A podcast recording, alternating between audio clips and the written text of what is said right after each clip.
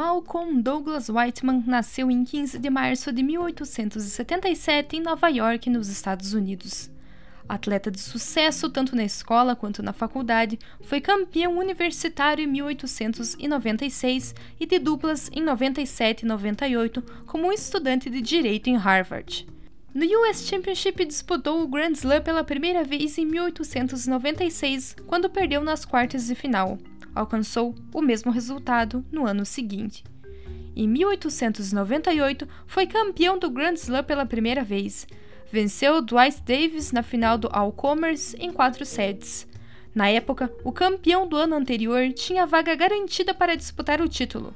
Porém, Robert Rain escolheu não defender o título e Whiteman foi declarado o campeão.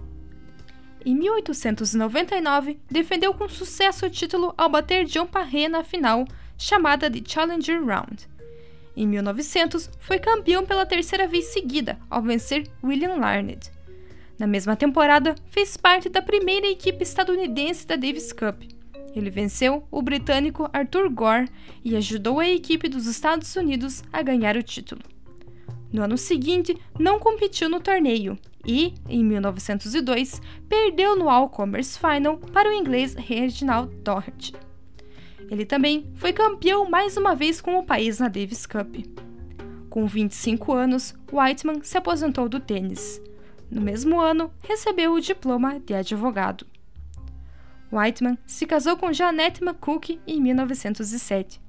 Ela faleceu dois anos depois, após o nascimento do segundo filho.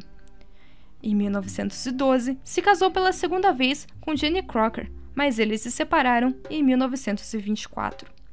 Whiteman se casou novamente em 1926 com a italiana Lucilla Mara de Vescovi, fundadora da marca Countess Mara, que produzia roupas para homens. Em 1931, perdeu a filha Mary do primeiro casamento, que tinha 16 anos, e faleceu por conta de uma pneumonia. Em 1932, Whiteman escreveu o livro Tênis, Origens e Mistérios, em tradução livre. Em 28 de dezembro daquele ano, com 55 anos, faleceu após se jogar da janela do apartamento em que morava em Nova York. De acordo com os jornais da época, Whiteman teve um colapso nervoso. Ele foi introduzido ao Hall da Fama do Tênis em 1955.